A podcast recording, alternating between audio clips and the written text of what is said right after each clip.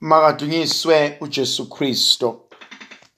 Namhlanje ithandwa zami ngifisa sifunde ivangeli lika Johannes isahluko sokuqala ivesi yokuqala kuze kube ishumi nesishaka lombili ekuqaleni kwakukhona ulizwi.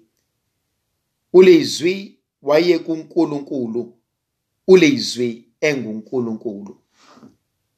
Yena ke waye kuNkulunkulu ekuqaleni zonke izinto zenziwa ngaye. Akukho lutho olwenziwa olungenziwanga ngaye. Kulo kwakukhona ukuphila. Ukuphila kwangukukhanya kwabantu. Ukukhanya kwakhanyisa ebumnyameni. Kepha ubumnyama kabaze bakwamukela. Kwakukhona umuntu owayethunywe nguNkulunkulu igama lakhe nguJohannes. Lo muntu weza kufakaza afakazele ukukhanya ukuze konke nokuba bonke bakholwe ngaye. Yena wayengesikho ukukhanya weza ukufakazela ukukhanya. Kwakukhona ongukukhanya okuyikho okukhanyisela wonke umuntu. Wafika kulomhlaba yena waba semhlabeni umhlaba wenziwe ngaye kepha umhlaba awumazanga. Weza kwababakhe kepha kwabakhe abaze bamamukela. Kodwa bonke abamamukelayo wabanika amandla okuba babe abantwana bakaNkuluNkulu.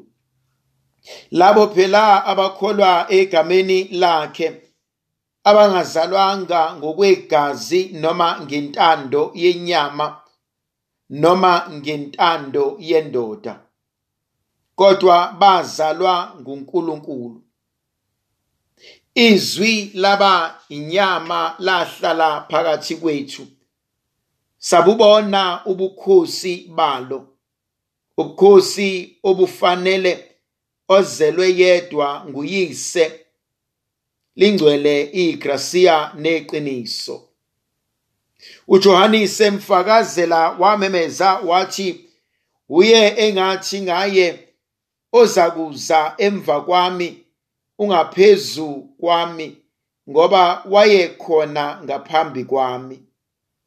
Sonke thina sabelwe ekupheleleni bakhe. Samukela igracia phezu kwegracia umthetho kambe wanikezwa ngomose kepha igracia neqiniso kwavela ngoJesu Kristo akukho umuntu owake wabona uNkulunkulu indodana izelwe yedwa esesifubeni sikayise yiyo emubonile futhi yiyo emambulile. Thandwa zami ngiyalithanda leli vangeli indlela eqala ngalo. Eqaleni wayekhona ulizwi. ulizwi waye kuNkulunkulu ulizwi enguNkulunkulu konke kwadalwa ngaye. Le ndaba inkhumbuza incwadi kaGenesis ekuqaleni umhlaba ungakabibikho. uNkulunkulu wathi ngezwi lakhe konke kwenzeka. Namhlanje bengifisa ukukhuluma nomuntu olahlekelwe yithemba. Namhlanje bengifisa ukukhuluma nomuntu ongasayiboni into angayenza. Namhlanje bengifisa ukukhuluma nomuntu othi unyaka uyaphela kodwa ayikho into ebambekayo engikwazile ukuyenza. Namhlanje ngifisa ukukhuluma nomuntu obuka impilo yakhe as a loss. Ngifuna ukuthi uNkulunkulu owakudala eqaleni kwakho konke uNkulunkulu owakubumba usasesibelethweni uNkulunkulu owakuhlenga uzufika kulomhlaba usangadala konke. Angikhathali ukuthi abantu bathini. Angikhathali ukuthi izwe lithini. Angikhathali ukuthi nawe uqobo lwakho ukholelwa kanjani noma sewulahla ithemba kangakanani kodwa engifisa ukusho ukuthi uNkulunkulu usangadala kabusha. uNkulunkulu usangalungisa. uNkulunkulu usangaphilisa. uNkulunkulu usangasinikeza ithemba elisha. Eqaleni wayekhona ulizwi. Ulizwi waye kuNkulunkulu ulizwi waye nguNkulunkulu konke kwadalwa ngayo. Nawe uqobo lwakho wadalwa ngezwi likaNkulunkulu. Ukube uNkulunkulu akavumanga ngabe awuzalwanga. Kube uNkulunkulu akavumanga ngabe sekwaphela ngempilo yakho. Kuba uNkulunkulu akavumanga ngabe awukho namhlanje emhlabeni. Okwesibili engifisa ukukuveza ukuthi yena ungukukhanya ungukuphila.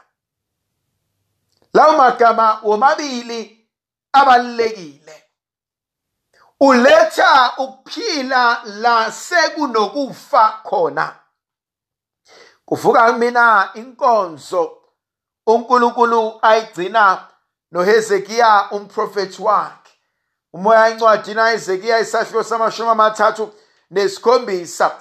Athi uNkulunkulu ndodana yomuntu uma ucabanga lamathambo asangavuka yini na?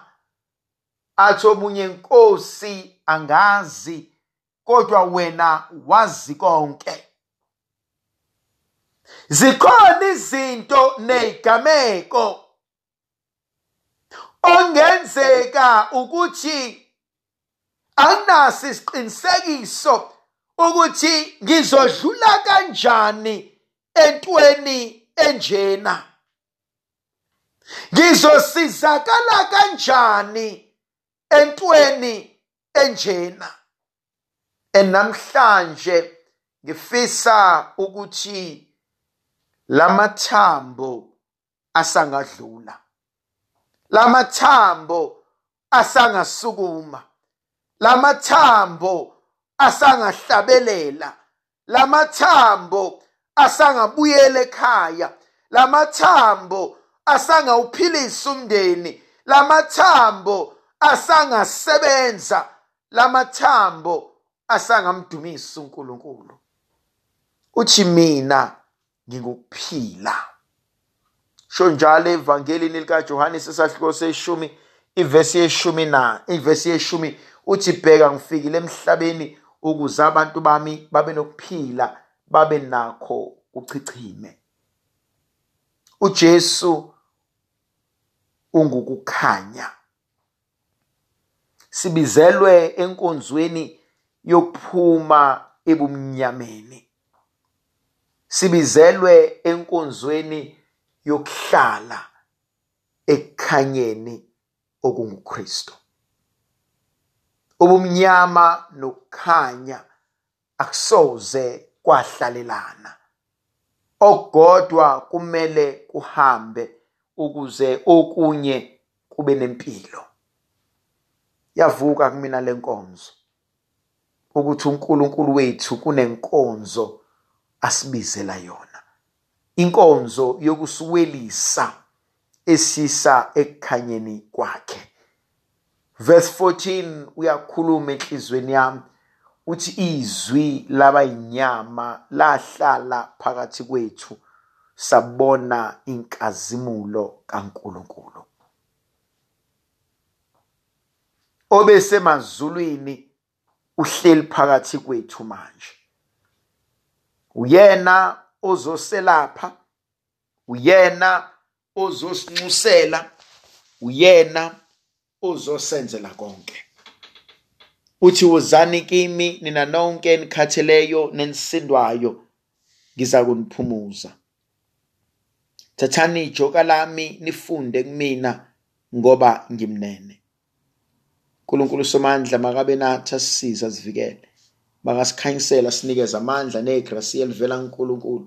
Ngegama likayise benendodana nomoya ocwebileyo. Amen.